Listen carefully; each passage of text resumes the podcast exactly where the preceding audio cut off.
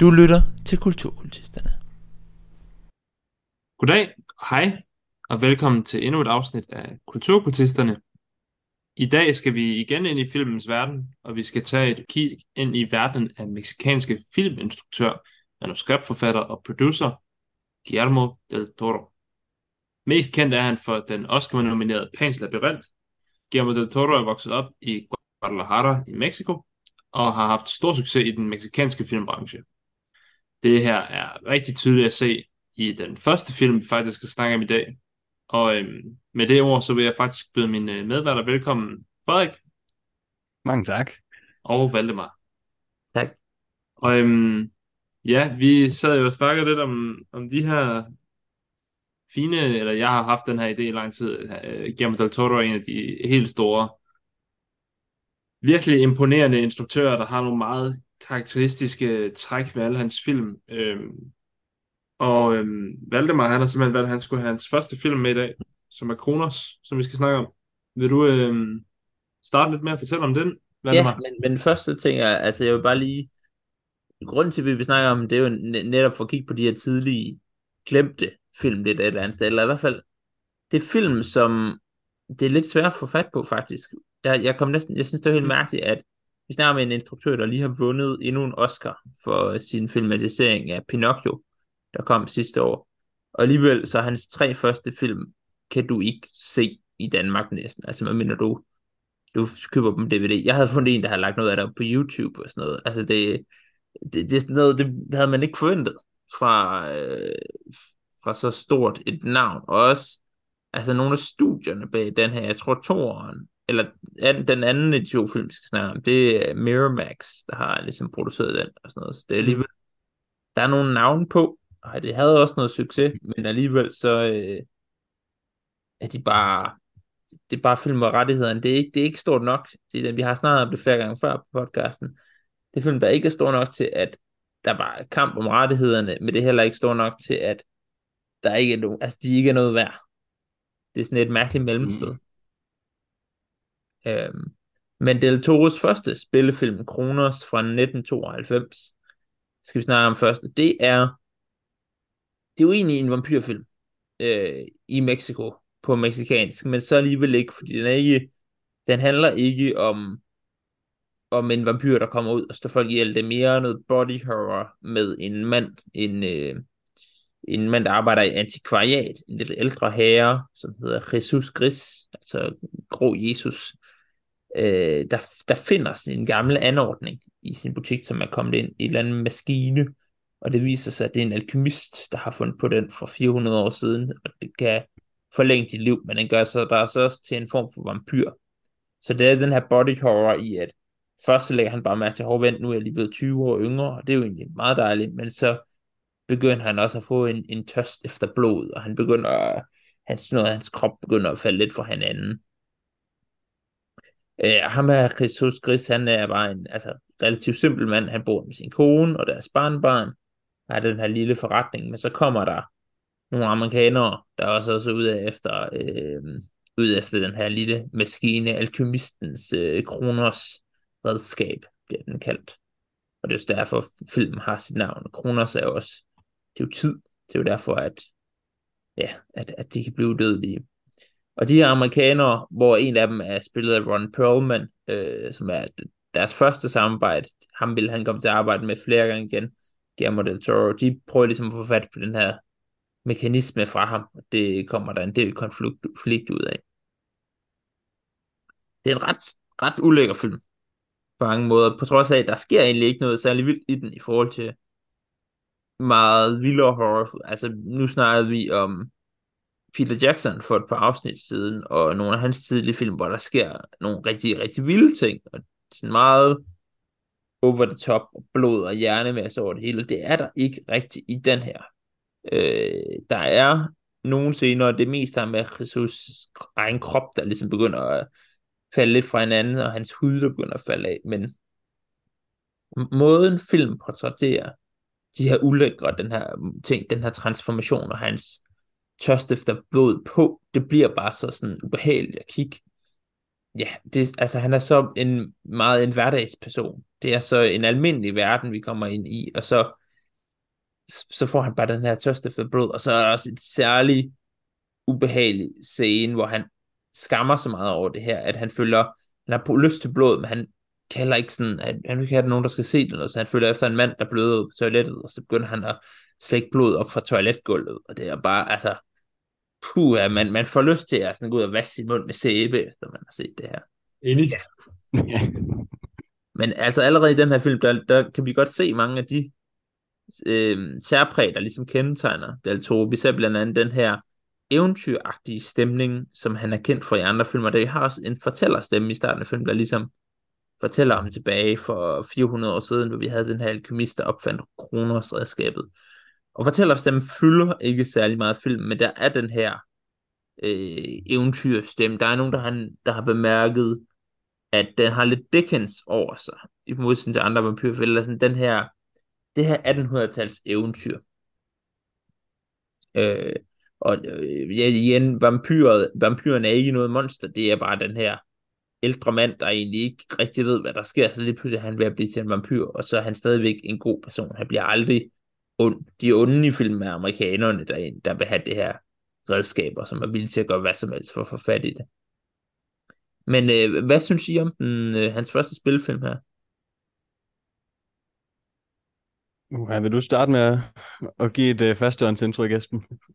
Det vil jeg gerne. Øhm, jeg så den i bidder, men den var virkelig gribende, og så samtidig er der jo bare de scener her, der er så frastødende, at man har lyst til at bare sige, nej, godnat, skal ikke have mere. Men øhm, jeg synes virkelig, den, den, den kært, den har så meget af hans charme, og så mange af hans kærtegn.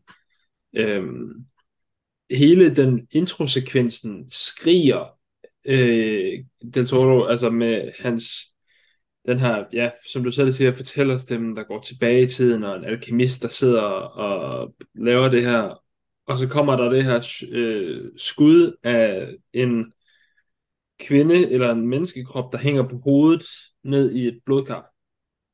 Og så zoomer den langsomt ud rundt til hans, den der bygning og fortæller om øh, det hele.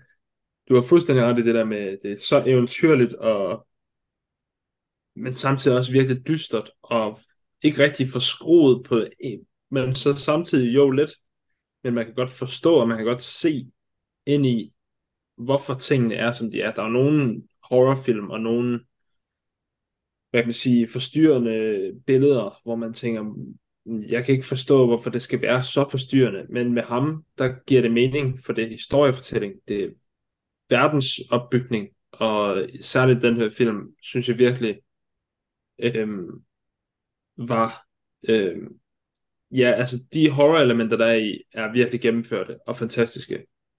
Samtidig er det også en virkelig sjov film. Den har virkelig nogle sjove scener med øh, Jesus og øh, Ron Perlmans karakter, øh, Angel, øh, Angel. Øhm, og ja, Angel, der er fuldstændig besat af, når hans onkel dør, og han arver alt. Om hvad, hvad for noget plastikkirurgi skal jeg have lavet på min næse, og hvordan skal den se ud, hvad, hvad for en er bedst, og står der sent om natten og kigger sig selv i spejlet, bare fordi at han gerne vil se bedre ud, end han gør, og er sur på den her ældre mand. Jeg tror, jeg kan ikke sætte mine fingre på det, men jeg synes virkelig, det, var, det er en virkelig god film. Mm. Ja, der er jeg er altså, altså enig. Og jeg synes også virkelig, at jeg kan se det der Dickens-agtige, som du snakker om, Valdemar netop bare sådan en lille detalje som det der med næsen der, som virkelig er en sjov scene. Den mm. gentaler bare en sjov fetish, man næsten kan kalde det, det der, at han går så meget op i sin, sin næse, og den, den, altså der er jo ikke rigtig noget galt med Ron Perlmans næse, så det virker som sådan ligegyldigt til at gå op i. Men det, men det er meget sådan det der, i Dickens kan man jo også altid, altså hovedkarakteren kan godt være sådan lidt broget, man ved ikke helt om hovedkarakteren er sådan fuldstændig god, eller fuldstændig ond, eller sådan, det er sådan lidt, altid lidt et, et gråt mellemfelt, ligesom går Jesus. Men øh, de onde er bare altid onde i Dickens, ligesom de er her. Altså det er som om, der er sådan en rendyrket ondskab med de onde, så man, man ved ikke 100% hvem man skal holde med, men lidt gør man. Men man ved altid 100% hvem man ikke skal holde med. Ja. Og det synes jeg er et virkelig fedt, et virkelig fedt greb, at man ikke sidder sådan, man føler sig ikke skubbet ind i en eller anden karakter, men man føler sig skubbet væk fra nogen. Det kunne jeg virkelig godt lide. Og det synes jeg også går lidt igen i alle uh, Del Toros film. Måske lige, ja, den vi kommer til senere, Devil's Backbone, der er det lidt tydeligt, hvem man godt må gå ind i. Men det giver også helt vildt god mening lige der. Men jeg synes virkelig også, det var en, en flot film på mange måder, selvom den også er så grotesk. Så også ligesom du var lidt inde på, Esben, den groteske eller groteskhed, der ligesom kommer, den er ikke den er der ikke bare for at være grotesk. Det er ikke klamt bare fordi det skal være klamt. Der er ligesom en pointe med det. Og det er også en del af det der store æstetiske udtryk, at vi har den her kvinde, der hænger på hovedet og bløder ned i de her kar. Og stadig, der kommer nogle ulækre scener, men det er alligevel på sådan lidt, lidt ligesom, og det er lidt en dårlig sammenligning, men lidt Tim Burtonsk-agtigt, at ting kan godt se klamme og lidt uhyggelige ud, men de er det stadigvæk på en eller anden sådan lidt pusset måde, eller der er sådan lidt, det er lidt noget blødt over det samtidig med. Mm. Det synes jeg er skønt. Nu sidder vi også og kigger på et billede bag ved Valdemar her på skærmen af, af grå Jesus, der står helt grå og bleg i huden med noget, der enten er marmor eller fedt øh, bag sit kranie eller sted der.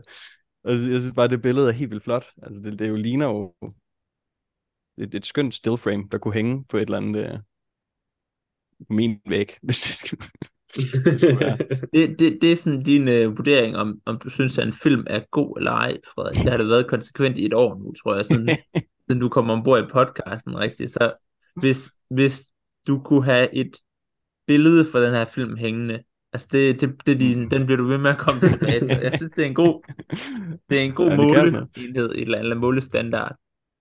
Men det er også lidt, jeg tror også en af de ting, jeg plejer at komme tilbage til, det er, hvis jeg på hvilket som helst vilkårligt sted i filmen kan stoppe den, og der så er et godt sted.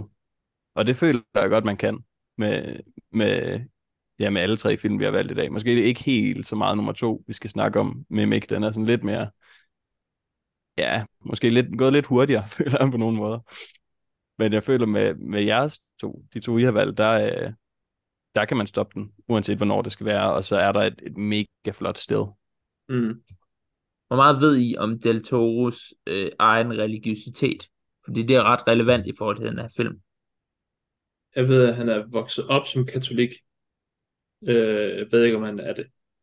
Det, det. det er helt rigtigt. Han er ligesom vokset op i en katolsk familie.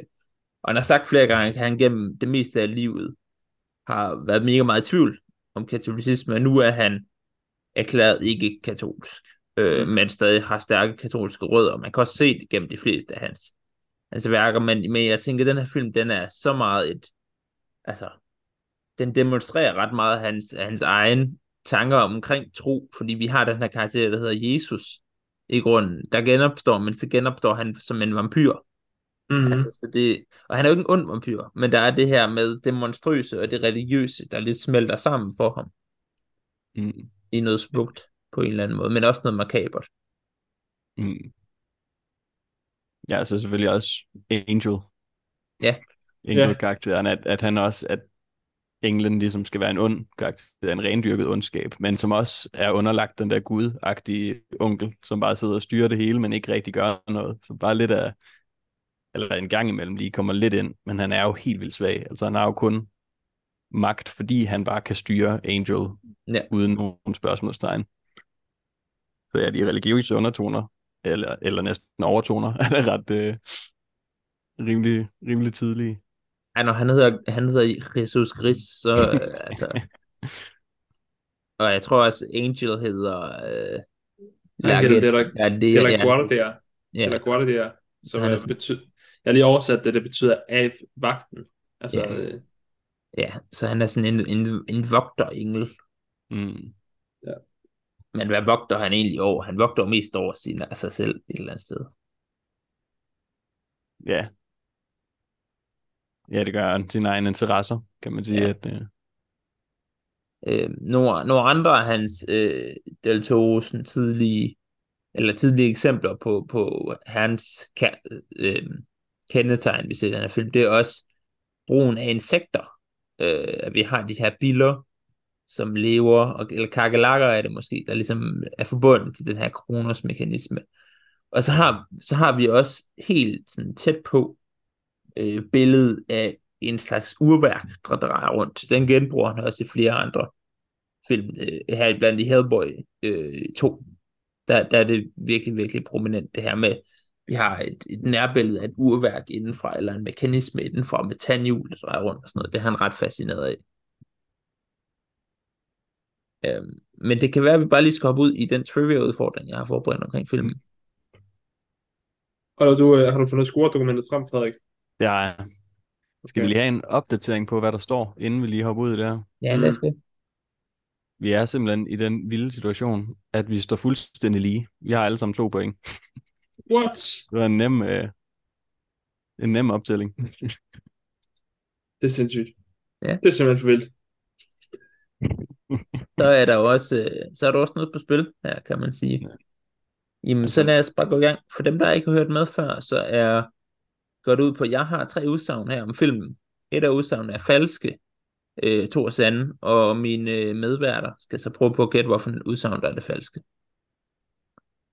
Så udsagn nummer et. Del Toro opsøgte Ron Perlman personligt, da han ville have ham til at lave med i filmen, fordi han var rigtig stor fan af ham, øh, blandt andet for hans arbejde i Beauty and the Beast tv-serien fra 80'erne, som også rigtig meget handler om det her med en, en, en i, på overfladen monsteragtig skabning, men som er blid og skøn indenunder. Øh, og, og han var ligesom, Del Toro, han fik nogle kontaktoplysninger på Perlman gennem nogle fælles kontakter, de havde i Hollywood, og så lige pludselig en dag, så står han bare ude foran Ron Perlmans dør, banker på og siger, jeg er kæmpe fan, jeg er en ung, ny instruktør i Mexico, vil du ikke tage med ned og lave en film med mig i Mexico? Og Perlman, han har selv sagt om det her, at det, det ændrede hans liv, fordi han havde en midtlivskrise på et tidspunkt, han var ikke blevet tilbudt nogen rigtige roller i et år nu, måske lidt mere, øh, og han sagde ja næsten med det samme, og det gjorde alt for at genoprette hans selv, hans øh, selvværd, og ligesom få hans karriere i gang igen. Udsummer nummer to, det er også som Perlman. Hans karakter Angel i filmen skulle oprindeligt have talt mere og bedre spansk, Øh, men man valgte at ændre det her af flere årsager, men blandt andet for at tegne et billede af den her karakter som en karikeret, arrogant amerikaner, der ikke bryder sig om at være i Mexico, og ligesom gør for meget for at tale spansk. Øh, og for Del Toro selv, så så han det her som en slags hævn imod Hollywood, hvor man ofte har brugt karikerede mexikanere som filmskurke. Hos nummer 3. Da filmen gik over budget med cirka en halv million dollars mere, end de havde, så måtte Del Toro arbejde kreativt for at løse det her problem. Det har vi jo snakket om lidt før med Peter Jackson, der var ude og bruge nogle af sine egne penge og sådan noget. Det er helt så langt gik det ikke her. Men Del Toro var derude for at tage nogle lån, for at kunne færdiggøre projektet. Og så fik han aftalt med Ron Perlman, at han gik lidt ned i løn. Øhm, eller faktisk et, stykke ned i løn i forhold til, hvad han oprindeligt skulle have haft. Og det, vi snakker om en halv million dollars mere, han var nødt til at kunne skaffe på den her måde. Mm. Dejligt, at Ron Perlman han går igen i alle, Ja, Ja, ja. Uha. Den er lidt svær. Uh. Synes, Har du du- skal have lov til at starte. Ja. Er jeg glad synes for. altid, det er mig, der starter. jeg kan godt, øh, jeg kan godt prøve at starte her. Altså, jeg synes, jeg synes, de alle tre lyder rimelig øh, sandsynlige jo på en eller anden måde. Jeg synes måske, den første var lidt for øh, udpenslet. Jeg kan ikke finde ud af, om det betyder, at den er rigtig, eller at du har brugt lidt for lang tid på at finde på en løgn. Men jeg tror, jeg går med den første. Jeg synes også, det, ja. Jeg kan godt lide historien, og jeg håber, den er rigtig på en eller anden måde. Men jeg kan også lidt bedre lide historien om, at de måske første gang har mødtes til den her film, og de så bare har fået et mega, mega tight friendship. Så jeg tror, jeg siger, at den første er forkert. okay. Ja. Men udsagn er jo også, at de har mødtes i forbindelse med den her film, altså til at han Ja, rekrutterede men- ham til den. Ja, ja, men at han gik specifikt efter ja. ham, uden helt at kende ham, eller han kendte hans Ja. ja. virke. Ja. Ja, det lyder også bare aggressivt at stå der uden for en dør. Men det kunne godt være lidt uh, Del Torosk. Men jeg hopper på den alligevel. Du har jo det helt i orden. Hvad siger Jeg du? tror, Esben? jeg tror, at modsatte årsag, så kan det ikke være det. Øhm, Altså, det, eller af samme årsag kan det ikke. Altså, det, det kan ikke være den, der er løgnen. Så det, det må være sandt, også fordi du har fortalt, altså, de andre gange, hvor du har fortalt en, en lang udpenslet historie, så har det været sandt, og så har det den korteste næsten altid været løgnen. Øhm, en halv million, tror jeg måske, jeg tror, det er der, den ligger. Jeg tror, det er et tal, du har ændret på. Mm. Så jeg tror, Valdemars. at, øh, ja, jeg tror, at det måske... At, jeg ved ikke, om du har overdrevet det eller underdrevet det. Du kan have begge dele, men jeg tror simpelthen, det er træerne, for jeg tror, at der er et, et, et eller andet tal, der ikke stemmer overens der. Jeg kan sige så meget, at der var en, der har fået et point, og det er ikke mig. Øhm, det er Frederik, der har fået point. Øh, og, og det- der er egentlig, altså, etteren er næsten sandt. Det eneste, jeg har ændret på, det var, at han står ude foran hans dør, for i virkeligheden Nå. sendte han ham et brev, hvor han skrev, jeg er kæmpe fan af dig, jeg vil gerne have, at du skal komme ned og arbejde på den her film med mig. Øh, jeg elskede dig i Beauty and the Beast, og, øh, og Ron Perlman havde mit livskrise og alt det her. Og så tog han ned til Mexico. Og han gik også øh, en del ned i løn for at arbejde på den her film med, med Del Toro. Særligt fordi det havde den her store betydning for ham, fordi det var altså ja, første sådan interessante rolle, følte han i lang tid, han havde blevet tilbudt. Jamen dog. Ej, det var heldig. Det var godt, jeg lige nåede at sige det der med, at det var den del af det. Det der med at stå uden for døren. Jeg synes, der var... Ja, Det er også en lang, det er også en lang flyvetur bare for at banke på en eller anden dør, øh, dør i Lo- Los Angeles. ja, en meget en Ja. romantisk historie. En god måde at overtale nogen til at være med, med i. for, mm, ja jeg de har ved, jo været gode venner siden, øh, og arbejdet på otte film sammen, eller sådan noget, tror jeg. mm, der er en eller anden anden film, hvor der faktisk er en, der har banket på en dør og sagt, prøv at, jeg, jeg bliver simpelthen nødt til, at du skal være med i den film her, eller du skal Ja. være med i den serie her. Jeg kan bare ikke huske, hvad det er. Jeg føler, det er noget med Bryan Cranston.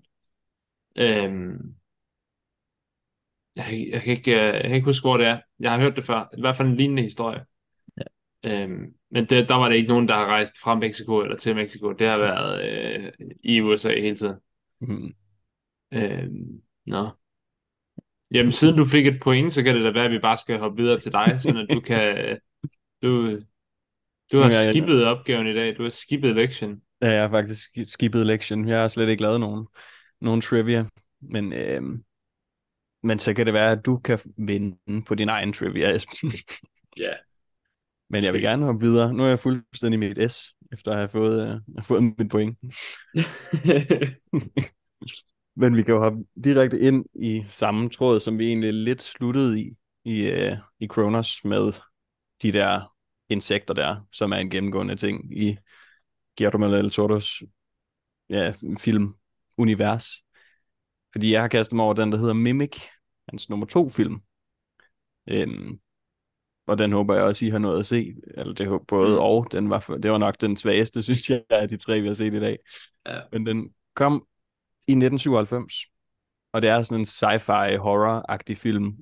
Man starter med lidt, det er sådan lidt zombie-agtig stemning, føler jeg i starten. Når man starter med sådan en newsflash og, og en, øh, også en fortællerstemme igen, men lidt en news-agtig stemme, der kommer og beskriver, at i lang tid er, er børnene i New York døde, fordi at der er et kæmpe cockroach outbreak. Øhm, de her kakelakker, de kravler bare rundt over alt, og så spreder de en sygdom, der hedder og et eller Gule, andet. eller andet, gule feber eller sådan noget. Ja, Er det en rigtig ting? Det er en, god, det er en rigtig ting. Jo. Øh, gul, fe, gul feber er en rigtig sygdom. mm. Men øh, Ja, brand version af det, tror jeg, det er. Ja, det er den stil. Ja. ja, det lyder i hvert fald sådan mega vanvittigt, at det er sådan noget, der slår alle børn ihjel. Øhm, indtil vores heldinde, øh, Susan, hun kommer og opfinder den her nye art af sådan en invasiv mimic-agtig form for kakelak, øhm, som hun kalder The Judas Breed. Og det er så meningen, at de sådan ligesom skal slippes ud i, i hele kloaksystemet i, øh, i New York.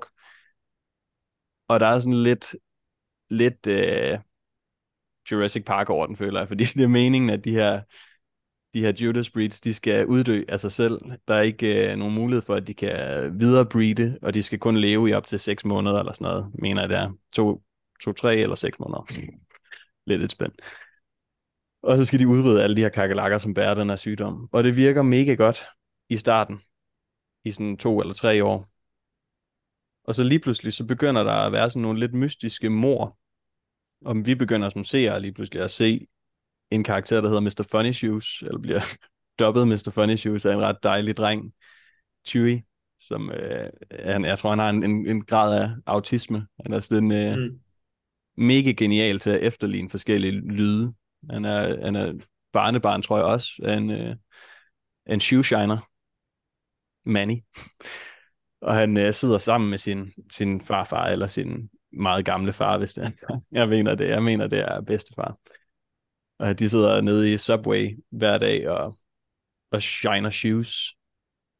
Og med, ham, med Chewie her, han opdager så Mr. Funny Shoes, som er sådan en, hvis nogen har set Mothman, så minder det lidt om det, vi ser. Sådan en, vi ser skyggen af et eller andet væsen, der lidt ligner en eller anden høj mand med cowboyhat og, og kæmpe trenchcoat, som begynder at myrde folk på sådan rimelig klamme måder. Altså, jeg ved ikke, jeg ved ikke øhm, hvad I synes var den klammeste scene. For mig, der var det helt klart den, hvor der ligesom er en mand, der bliver trukket ned igennem det der kloak lille hul der, hvor den kan høre kroppen sådan crunch og ja.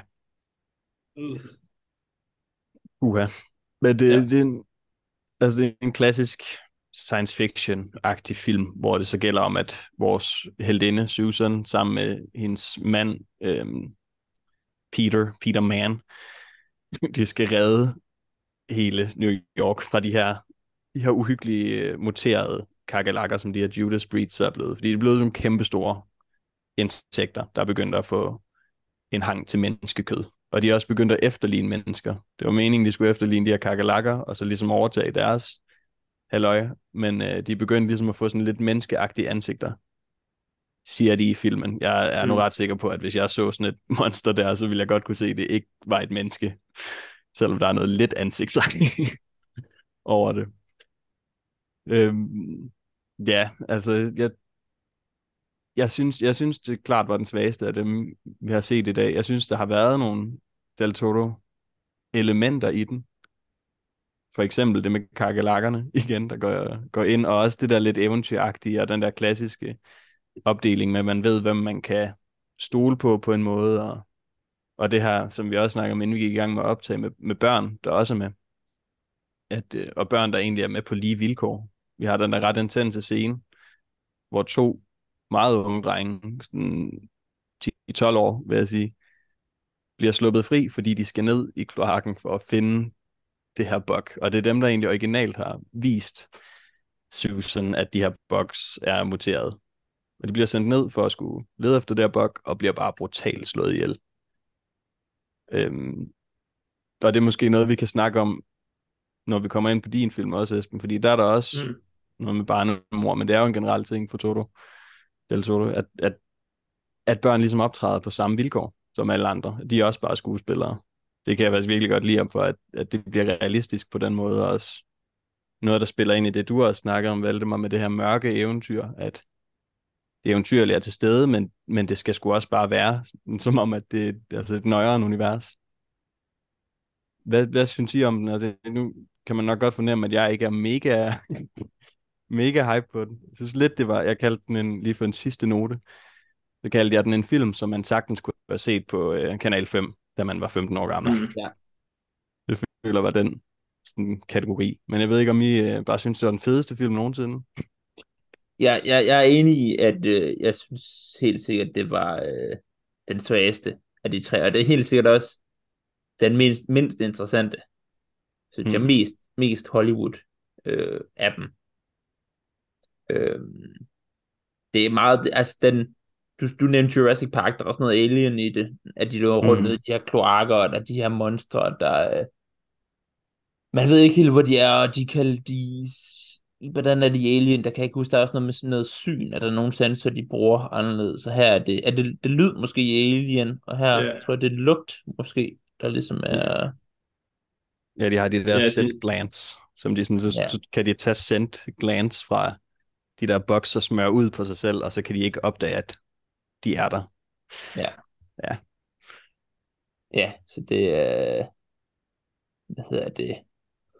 Altså det er mange måder en klassisk amerikansk monsterfilm. Øh, der er, Mm. Jeg synes, der er nok Del Toro i, til man godt kan genkende ham. Men øh, ikke helt nok til, at hvis jeg ikke vidste overhovedet, så ved jeg ikke, om jeg vil, altså, hvis jeg, hvis jeg kom ind i film 10 minutter inden, og så så en time af den, og så gik fra den uden at se rulletesten, så ved jeg ikke, om jeg vil have nogen, der blev Del Toro. Mm. Enig. Jeg øh, synes helt klart, at den, altså, den er så klassisk Hollywood øh, monster thriller, at det næsten gør ondt. Ja. Øhm, den, den, er, den har nogle fine elementer, den har også en okay fin historie, men den er, jeg vil sige, den er trukket lidt langt ud, og der er ikke nok, hvad kan man sige, karakter i selve filmen. Så Den, er, den har en start, en midt og en slut, slutning. Øh, og slutningen fø, fylder over halvdelen af filmen, cirka. Ja, Øhm, det, ja, altså, men den har meget af de der alien-træk, bortset fra at Alien er selvfølgelig et mesterværk i horror. Øhm, og så er den ikke særlig uhyggelig. Mm. Øhm, den er bare ulækker. På lidt for mange, altså den er bare lidt gusten. Ja. Og jeg, jeg prøvede på at overtale min kæreste til at se den sammen med mig. Øhm, hun synes, at øh, selve plottet lød interessant, så smed hun traileren på, og så kom der sådan en narrator stemme på, der sagde, The scariest movie since Alien. Og så sagde hun, nej, det gider jeg ikke se. nej. Øhm, og jeg kan godt forstå, at hun måske, hun måske bliver skånet lidt. Det er ikke fordi, det er en dårlig film. Den er bare ikke særlig stærk, og særlig interessant, og særlig dybtegående. Man kan virkelig godt se, at der har været nogle Hollywood-producer ind over den her, som har sagt, det skal være på den her måde. Og Del Toro som øh, ny, uerfaren instruktør, han har selvfølgelig øh, måtte sige, okay, that's how it is. Jeg tror, at den, den har nogle fine koncepter, der virkelig kunne være udviklet på, hvis han havde haft en masse tid og en masse lyst. Det kunne sagtens være, at han ikke har haft særlig meget lyst. Øhm, fordi at han er en mand, der er passioneret, så jeg kunne godt have forestillet mig, at øh, den kunne have været bedre. Mm. Det, det tror jeg, du har ret i, at der har ikke været så meget hjerte i den her. Altså det er sådan en sammensmeltning af så mange forskellige film, føles det Ja. som, og så mange forskellige troper, og de her karakterer, der bare sådan ikke rigtig udvikler sig. Jeg forstod aldrig helt, altså det der med, at hun lige pludselig skulle være sådan gravid, og så startede det med, at de ikke helt vidste, hun var gravid. Altså der gav selvfølgelig lidt suspense, at hun rendte rundt dernede, men, men det blev ikke rigtig sådan Nej, brugt på den måde. Altså, der var, der var mange ting i den, der ligesom blev bare sådan lidt kastet ind. Og så. Jeg fandt aldrig helt ud af, hvad Peter Mann, hendes, hendes mand, han egentlig lavede. Jeg kunne ikke helt finde ud af, om han sådan var scientist, han... eller var sådan... Han arbejdede for Center of Disease Control, Mm, øh, så han var field agent, og var ude at undersøge, hvis der var outbreaks, sammen med Josh Brolin. mm, ja. Altså, han jeg kan sige, der var, der var faktisk nogle, der var faktisk nogle fine roller. Øh, Leonard, kan vi lige starte en Leonard fanklub, seriøst? han var altså skøn. Men, men det blev, det blev jo Hvem også er det, hvem er det han er Han karakteren? er ham, den sorte politibetjent, der øh, er med nede i, i uh, subway-tunnelerne sammen med Peter Mann og Josh, som jo selvfølgelig er spillet af Josh Brolin. Ja. Det, det er Men faktisk øh, det er helt fint, du ikke har lavet en trivia-udfordring, Frederik, for jeg kom faktisk til at sidde og læse op på den ved et uheld. øh, før, før at, øh, jeg ved ikke, jeg gik i et kvarter, før jeg sådan tog mig selv i det. Det har jeg ikke gjort ved din film, Esben. Men Nej, jeg okay. fandt faktisk ud af, at der var oprindeligt meningen, Del Toro ville have lavet en helt, anden slutning på den. At den skulle have været meget vildere og meget mere ham, tror jeg. Men det var der en mand ved navn Harvey Weinstein, der ikke var fan af. Det var ham, der er... øh, Det var Miramax, der har lavet den. Eller der har ligesom udgivet den i hvert fald. Så Del Toro ville gerne have vundet, havde Kakerlakker, der skulle vinde til sidst.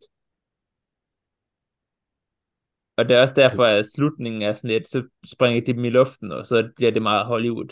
Mm. Det Ja. øh, og, og, og, han ville gerne have, at den sluttede med, at de ligesom var inde på, jeg tror, det var den der øh, Times Square i New Mm. York. Altså, så skulle der stå en her kakkelakker der, men øh, Mm. Ej, det kunne have været fedt. det kunne Ja. han ikke have fået lov til. Den kunne være meget mærkeligere. end, øh, end den er. Øhm, men, men ap- apropos mærkeligt, altså, øh, nu har jeg faktisk lige lavet en trivia udfordring, mens du snakkede. ja, det er okay. Det er Ja. sgu fedt.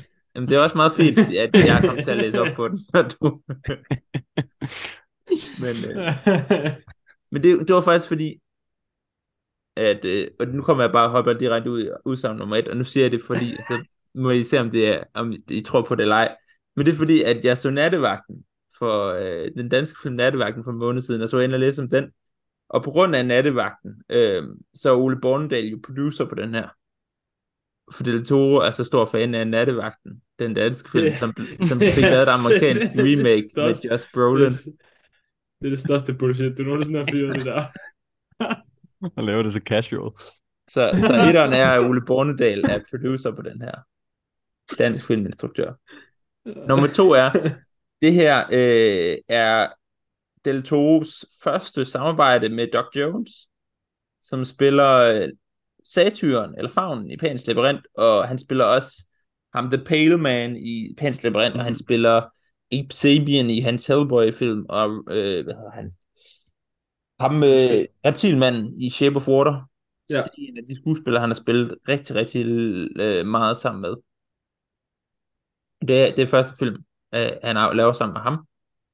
Øh, og, øh, og sidste udsagn, det er, at Del Toro ville faktisk oprindeligt have lavet den her film på spansk. Altså det var en idé, han fik, mens han ligesom arbejdede i Mexico. Øh, og hvis han lavede den, hvor den skulle foregå i Mexico, men så var der en af hans øh, venner eller medarbejdere, der ligesom sagde, nej, jeg, nu har du ligesom haft succes med din første film, jeg synes, du skal prøve at tage den til Amerika, og simpelthen du ikke kan få succes der.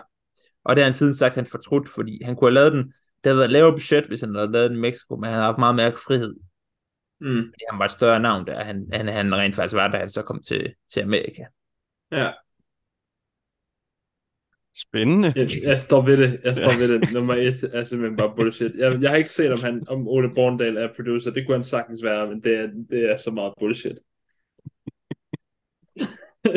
Ellers så, altså, jeg føler ikke engang, det, det er det sikkert ikke. Men det bliver det nødt til at være. Hvor ellers så- smiler. Det er også bare, det er også... Var nattevagten så stor i udlandet? At... Der, der er i hvert fald lavet et amerikansk remake med Josh Ja. Brolin. Ja. Og Evan Med Josh McGregor. Brolin? Uh.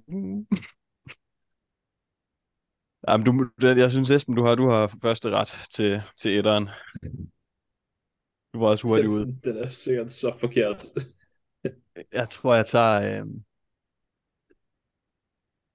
udelukkende, fordi jeg har lidt sværere ved at forestille mig filmen foregå i Mexico. Fordi jeg synes, der er så meget med det der stemning, så tager jeg, jeg, jeg, tager, jeg tager træeren og siger, at den er forkert. Ole Bornedal er fandme producer. Ja. øh, og Frederik, du kommer op på fire point nu. Åh, oh, hvor er det fedt. Det burde Det er næsten tælle. også Eller første- burde det... Det er også første, første film, han arbejder sammen med Doc Jones. Og Doc Jones, han er krediteret som Long John nummer to. Fordi det er øh, stankelben, det hedder Long Johns på engelsk. Og så har de kaldt dem det bag produktionen. Mm. De her monster. Mm. Så det er ligesom ham i flere af de her, kosty- de her monstre, der går. Det er bare ham i kostume. Det er faktisk noget, hvis, hvis man lige på falderæbet skal give uh, filmen noget credit, så synes jeg faktisk, den er virkelig, igen, igen flot, men den er virkelig flot lavet. Altså det, det er sgu en, Ja. jeg synes i forhold til, at den er fra 97, så så det sgu godt ud. Ja. Jeg sad ikke og tænkte, at det sådan var en, en nogle grimme, altså special effects og nogle practical effects og sådan noget. Jeg synes, jeg synes, det var rimelig godt. Det er lidt ligesom Peter Jackson, at det er som om, der er, der hvor der er kælet i den her film, der er der sgu også kælet godt for det. Ja. Måske Mm. lige ud over eksplosionen til sidst, det er også lidt, ja. Ja. Men Øh, og Ej, som, øh, som, som noget, der lige kan føre fra den her over til sidste film. Del Toro vil gerne have haft, at Federico øh, Lupi skulle have været med i den. Det er ham i den første film, der spiller af antikvaren, og som spiller lægen i vores tredje film. Så mm. det er jo også meningen, at han skulle have været med i film nummer to. Øh, men hans engelsk var ikke godt nok. Nej. Ja, nu når du snakker om Federico Lucci, Så lad os da komme ind og snakke om, øh, hvor han spiller The Doctor. Er det nu, han øh, Dr. Øh, Dr. Casares. Øh, Lupi. Ikke Lucci. Hvad er det fanden er det, jeg siger? Nå, lad os snakke om øh, Jones Ryggrad. Øh, El Espin øh, del øh, Diablo, tror jeg faktisk. Ja, El Espinazo del Diablo. Yes, der var den. Øhm, fandme en af de... Vi, jeg, som I sikkert ved, jeg har jo læst, haft mediefag, da jeg gik i gymnasiet. Og så kom vi til, vi skulle snakke om gyser. Og så min mediefagslærer, han sagde, ved du hvad, normalt så havde folk taget Alien, The Shining, store klassiske gyser med. Så han, jeg vil gerne teste jer lidt. I skal prøve, og så skal I finde gyserelementerne og analysere Jones ryggrad, fordi den var ikke særlig velkendt i Danmark, men det er en meget, selvfølgelig meget verdenskendt film. Øhm, jeg har så mange, jeg, jeg, synes, jeg var så vild med den film her. Jeg kan huske, at det var bare the shit. Øhm, den handler om en, øh, et lille børnehjem i øh, den spanske øh, borgerkrig, hvor at øh, vores unge ho- hovedperson Carlos bliver efterladt efter, at hans øh, far øh, er død i borgerkrigen. Men den her, øh, det her børnehjem, det har nogle hemmeligheder. Øh, for det første, så er der et stort, fed, en kæmpe bombe midt i gården. Øh, og så øh, spørger det. Uh.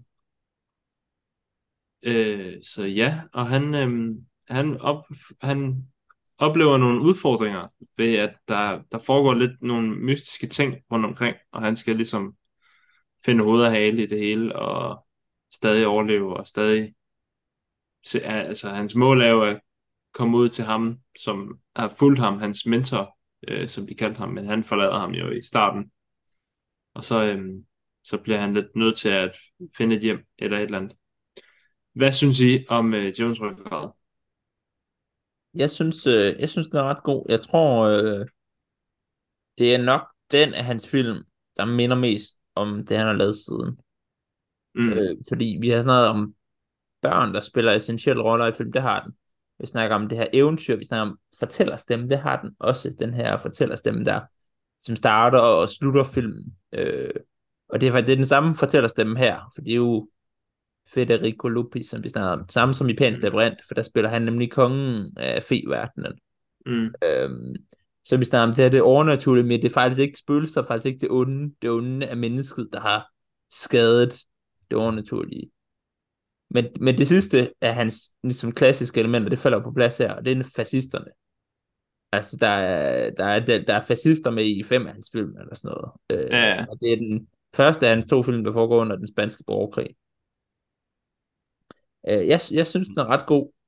Øh, ham, det er jo, altså, skurken i den er ret altså, modbydelig og ret, ret forfærdelig. Der er ikke, der er ikke givet, gives ikke så meget sympati til ham, men jeg synes, det fungerer i, i, i, Mm. i, i filmen. Mm. Men øh, det bliver måske lidt mere nuanceret i, i nogle af hans senere film i forhold til, til skurken og sådan noget.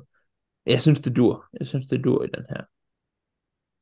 Ja, det, Ja. det, der tror jeg enig. Men alligevel så er der også nogle, der er jo nogle ting, det der med, at han egentlig også er, er opvokset på børnehjemmet og sådan noget. Han har også en rimelig hardcore historie, skurken og steder.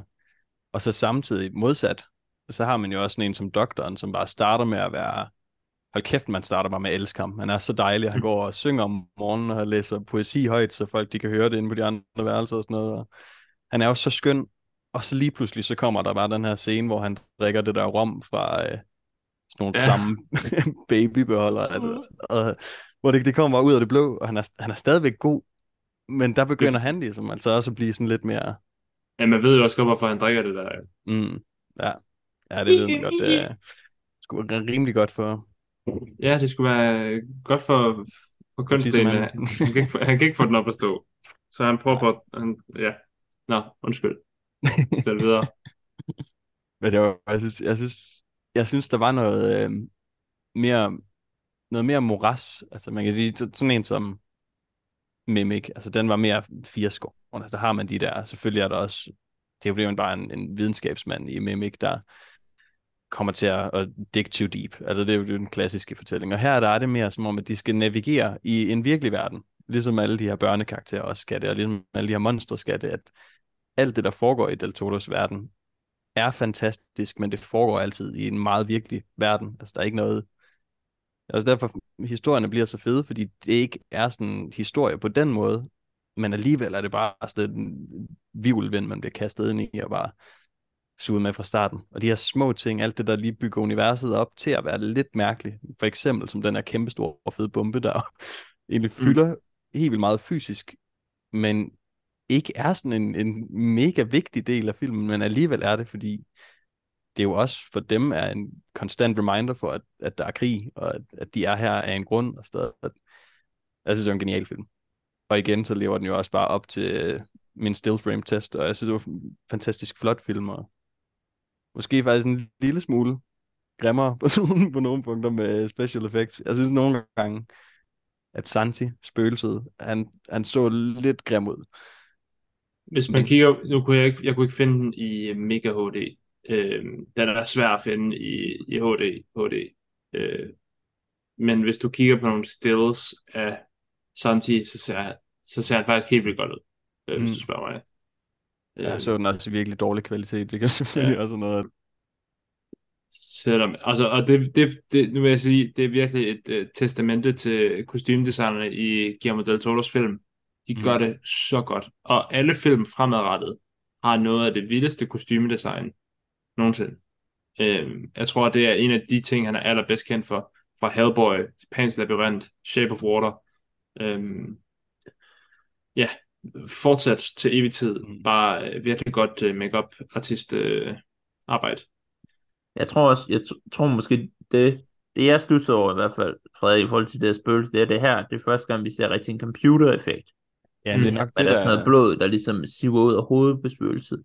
Mm. Og det er lidt, altså det er jo, der er jo ikke noget galt med det, men det står lidt ud i forhold til, hvor godt selve spøgelset ser ud. Mm. Altså selve spøgelset er sminket rigtig klamt, men så har vi den her computer-effekt af blod, der kommer ud af en spøgelse. Det, er, det, er det 99, den er fra, eller... 2000 og... Er det ikke korrekt? 2001, altså det er jo stadig, altså computereffekter var begyndt at, at, at se bedre ud, men det er stadigvæk, ja. Ja. Men det er rigtigt, altså han er, han er virkelig flot sminket, og virkelig flot uh, udklædt. Det, ja. det er rigtigt. Jeg tror, det er rigtigt, at det var det, den der, og det giver jo også mening i forhold til historien. Det, det gør det også fedt, at den der bløde sky, den ligesom mm. hele tiden hænger over ham. Det... Der er noget symbolik mm. øhm, over, jeg tror, at Santi i det hele taget er et symbol. Mm. Øhm, og sådan synes jeg ofte, det er i Del Toros film, at det er symboler, øhm, der går igen. Altså, som, som I selv siger, historien er noget helt andet, og den er lidt ligegyldig. Hvad, altså, altså, det kan godt være, at der er nogle monstre og så videre, men der vil altid være noget underliggende symbolik, og Santi i det her tilfælde er et symbol på øh, altså sådan korruption og ondskab, men ikke fordi han er ond, og han har aldrig været ond. Han er en konsekvens af menneskets ondskab og øh, koldhed, eller hvad kan man sige, kynik, øh, i form af, hvad hedder han, Jacinto, ikke han hedder? Øh... Jo, ham. Øh, jo, Jacinto, ja, øh, som man jo egentlig ikke får at vide er en skurk, før lidt over halvvejs igennem filmen. Ja. Han er sådan lidt gusten, han er lidt, øh, han, han flytter med, hvad hedder Mercedes, nej, Conchita, Øhm, og han går i seng med, med doktorens kone, Carmen. Øhm, og han er bare sådan lidt ulækker og prøver ligesom på at luske sig frem til, hvor, øh, hvor er der noget guld. Jeg ved, de har noget guld her et eller andet sted, som han så kan give til den modsatte side af krigen, ikke? Øhm, men man finder først ud af, han, altså, hvor villig han er til at begå kriminalitet, og hvor kold han, et, et menneske han er, lidt over halvvejs igennem filmen hvor at han for det første bare tror med at slå Carmen ihjel, og også Conchita, øhm, som han så ender med at slå ihjel. Og så får man et flashback til, hvordan Santi døde, som også var, at han blev myrdet mm. af Jacinto. Godt nok ved et uheld, men det var, han dækkede op for det. Så øhm, jamen, øh, jeg har også tre udsagn. Uh. Og så synes jeg, vi skal snakke om øh, kærtegn. Øh, bagefter, selvom vi har gjort det meget, men måske lige en afrundende diskussion bagefter. Mm. Men jeg har øh, tre udsagn her, hvis I har lyst til at høre dem. Det vil jeg gerne. Uh, jeg, Okay. håber, jeg håber på det tredje point. Jeg synes, der, der skal trækkes et minuspoint på et eller andet tidspunkt. Ja, der må være, der Han- må være en eller anden øh, straf Han har, også. ikke, han har ikke lavet sin egen trivia-udfordring, og han har fået et point i den, som du lavede for ham spontant. Ja. En af de to, han kan ikke få lov til at beholde begge to. Skal vi se, hvordan, skal Altså- vi se, hvordan det går her? Det kan være, at det, han er mega hybris, og nu svarer han forkert. Ja. Nu må vi se. Nå. Øhm, ja. For at få... Øh, ja, det er trivia til Djævelens Ryggrad. Jeg starter bare første udsagn. For at få Fernando Dielve, som spiller Carlos, hovedpersonen lille dreng, øh, til at græde, når, når skuespilleren ikke selv kunne, så øh, vil Guillermo del Toro åbenligt råbe og skælde ham ud over, hvor dårlig han var til at spille skuespil. Og sige, ej, jeg er så skuffet over dig åbent foran resten. Så begyndte Carlos at- at græde, og så kunne de filme det. Nå, lille ven. Wow. Ja. Cry more. Nå. Øhm, og filmen, som I alle sammen ved, øh, Del Toro er vokset op på et børnehjem øh, af- med sin bedstemor. Men filmen var voldsomt inspireret af hans personlige minder og hukommelse øh, fra, fra sin opvækst. Han har særligt et minde om hans far, som til synligheden øh, kom tilbage som et spøgelse i hans liv, øh, har han fortalt. Ja. Øh, og så den sidste, Del Toro, han skrev filmen 16 år før den kom ud, og har været undervejs i, ja, i 16 år, da han skrev den, da han gik på universitetet i øh, Mexico. Nå. Så kan I tykke på dem. Jeg, jeg ved allerede, hvad jeg vil sige, øh, men, men Det er Du fordi, må du har gerne, undersøgt det i forvejen. Du nej, er, det, jeg, ja, nej, jeg har Du ikke læst gerne- noget om den her film. Jeg har Ja, ja. Jeg siger Gerne to. Jeg siger nummer to, men det kan være, jeg skal vente med at begrunde til Frederik. Nej, jeg vil, jeg, vil faktisk, godt- jeg vil faktisk godt lige høre din begrundelse, fordi at det kan være, at jeg har sagt et eller andet forkert. Okay, det er fordi, du siger, at hans far kom tilbage som et spøgelse. Mener du det bogstav? Altså, for Altså, jeg ved noget om hans far nemlig. Men, øh, noget med, han- jamen, okay. Jeg ved, at hans far blev kidnappet i 90'erne. Mm. Nå ja. Nå, Ja. Men, ja, men det kan Det jo godt være, at hans far har været væk, og så vendt tilbage på et tidspunkt. Men jeg, jeg holder fast i toeren, for jeg, jeg synes, jeg har hørt noget om, at hans far er blevet kidnappet. Jorden. Jeg tænkte lidt etteren, fordi jeg synes, toeren og treeren på en eller anden måde hang virkelig godt sammen. at øh, det ville give rigtig god mening, hvis det ligesom er noget, der har fulgt ham hele vejen igennem hans liv, og at han så også har arbejdet virkelig meget på det i, på universitetet. Så derfor tror jeg, jeg hopper på etteren. Og så også fordi jeg ikke må forvalte mig nu, og han har taget toeren. Jeg har ikke primært. lyst til etteren sandt dog. Men Nej, vel? Nej, men det, det, den, den, det virker bare heller ikke som, som Del Toro, men det kan jo være, at han har en, en mørke side. Og der er jo også en, et kunstaspekt i det. Ja, Nå, Valdemar, værsgo. Tillykke. tak. tak. Øhm, men men det, det er faktisk en snyder. Fordi alt jeg sagde var sandt, bortset fra, at det er ikke hans far. Det er hans onkel. Hans onkel vendte tilbage som et øh, spøgelse i hans opvækst, siger han. Til synerne. Øh, så ja, han råber af børn. Okay. Hvis, hvis, de ikke, altså, hvis de ikke kan græde. Ikke? Altså kun fordi han det. Ja. Jeg, håber, Øhm, han, er, jeg håber, han rettede det bagefter og sagt, nej, du var faktisk virkelig god. Det, han, han Det er tror jeg da. rigtig, god. Det, det, det er han virkelig helt vildt god. Og så er der et bonus trivia. Det er ikke noget udfordring at gøre. Alle de gode karakterer i uh, filmen har et uh, navn, der starter med C. Og alle de onde har et navn, der starter med J. Øh, så Cartman... Synes du, Jaime er ond? Nej, men det er sjovt. Der er også en årsag til det. Han har selv forklaret, hvorfor. Det er fordi, at han er, han er en bølle, der vælger at blive god. Mm. I modsætning til Jacinto, der er en bølle, der fortsætter med at være en bølle til evig tid. Øhm, men Jaime er, er en vender om på det. Men Mm. Carmen, Dr. Casares, Carlos og Conchita alle de gode karakterer. Starter med C. Det er bevidst. Er der noget religiøst i det? Det ved jeg ikke. Jesus Med, Christus. med J, Judas og Ja, C Kristus, for? Kristus. Ja, være. der kunne godt være noget. øh, Og så Santi, der bare er hellig. Ja. Ja. Det kunne jo Øh, godt ja. være. Øhm, det kunne også godt være. Øh, det her er også en tvillingefilm, har han fortalt øh, til Pans Labyrinth, Mm. Ja. hvor det her det er broderfilmen, og Pans Labyrinth er søsterfilmen. Mm. Og det giver også virkelig god mening, Ja, hvis man det. ser de to film. Men Jeg, jeg, også... jeg synes, hvis man kan lide Pan's Labyrinth, så er det helt sikkert værd at dykke ned i de her tidlige Ja. film, selv Ja. hvis de er lidt svære at få fat på. Ja, Men hvis Devil's Backbone ligger på YouTube i god kvalitet, så er der altså Ja. ikke meget undskyldning for ikke at... Nej, Ej, det nej. må man se nok sige. Det må man nok sige. Nu finder jeg den lige. Vi, øh, jeg tror, vi kan give en varm anbefaling til i hvert fald to ud af tre af de film, og så en middelmodig anbefaling til den sidste. Ja. Ja. Er det ikke sådan? Jeg synes, jeg synes du kan godt se... Etteren og treeren skal du være lidt mere vågen til, og Mimic kan du godt, må du godt falde i søvn og vågen, eller, eller sådan Mm, falde i søvn 20 minutter, så, eller bare læse Jamen. vægten på bag. Hvis den kommer i fjernsynet, så er det hyggeligt. Ja. Øh, og så gør, gør der, sker der ikke noget, du går glip af de første 10 minutter. Det er, ellers, det er ellers vildt, han er en instruktør, der er lidt over det hele i forhold til, til planlægninger, men det lykkedes ham trods alt at få lavet nogle film. Vi, vi snakkede lidt om det i slutningen af, af sidste afsnit, at med det her med, med film, der aldrig er blevet produceret, at han har jo haft, jeg tror der er på Wikipedia, kan man læse om 40 forskellige film, mm. eller 30 måske, som han på et tidspunkt har været sat på at skulle lave, men som aldrig han har fået lavet.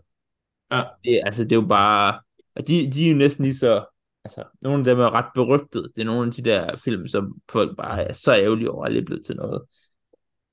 Og det er jo både sådan noget Hellboy 3, og han skulle have lavet Hobbiten, og han skulle have lavet en Justice League Dark film, og andre gyserfilm, og der er en Frankenstein-film, der efter scene har været ind og ud af produktion de sidste 20 år.